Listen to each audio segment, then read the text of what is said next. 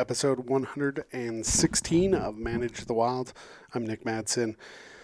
A lot of the wildlife agencies in the West uh, and possibly in the East are finishing up their springtime counts of their animals, and things are not looking good, as we all know. We've all had a challenging winter, whether you're in California, all the way to the East Coast. We've had a lot of weather. Uh, I think we're on our fifth winter it just kept coming and coming and coming. And if we've experienced it bad, then wildlife has gotten worse.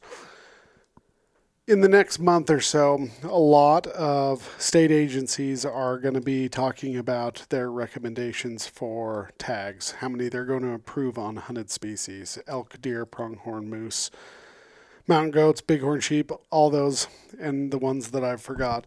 Over the next month, wildlife agencies are going to make their recommendations to their individual boards, and their boards are either going to approve, reject, or accept. And if you want to know what's going on in your unit, the areas that you hunt, now is an important time to start paying to attention to those wildlife agencies. A lot of states are currently cutting all antlerless tags to most hunted species. Some species they're still over. Uh, I know you're still going to get cow elk being hunted in a lot of states, but as far as pronghorn, mule deer, bighorn sheep, mountain goats, those those species, they're going to be removing all female tags just because of the challenging winter we had. I've heard a lot of comments from people lately that they just don't want the Division of Wildlife to screw it up or the fish game. They always make mistakes.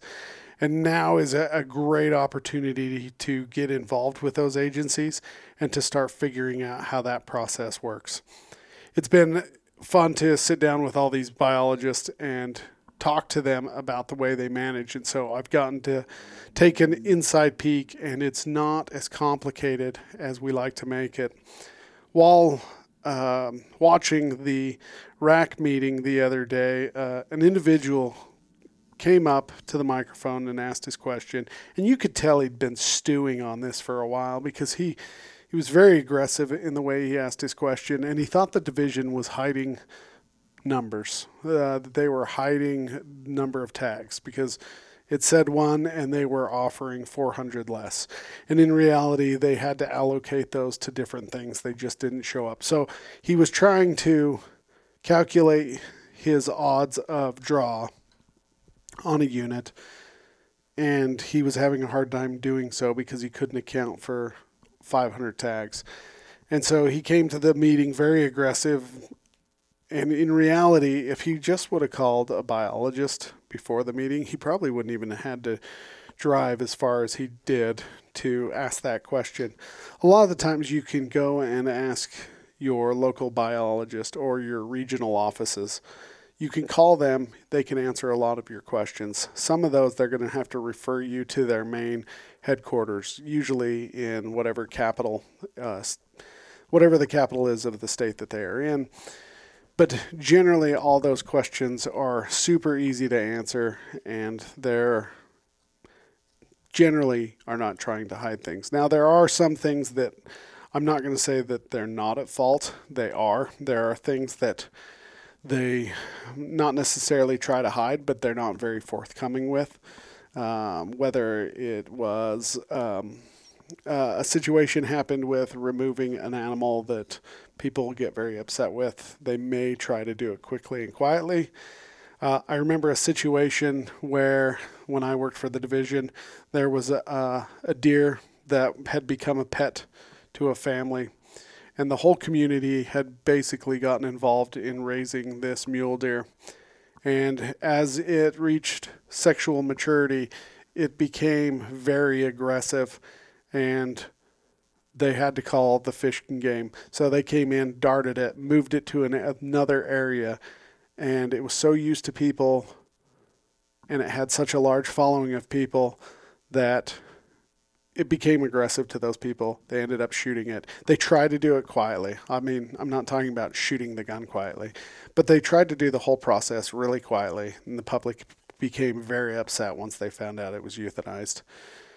So there are things like that that we try to do quietly, and the they just fail when in reality they probably should have done more communication.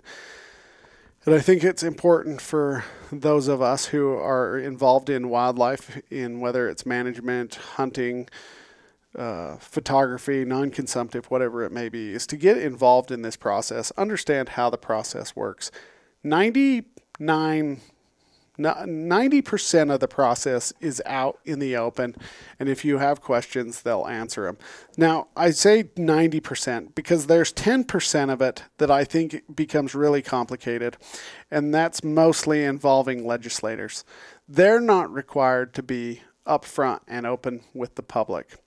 So, state wildlife agencies are obligated to follow the law and whatever the state law is, as well as the federal laws legislators can come in and change state laws without consulting the Division of Wildlife. They don't have to, they're legislators, they can just make laws.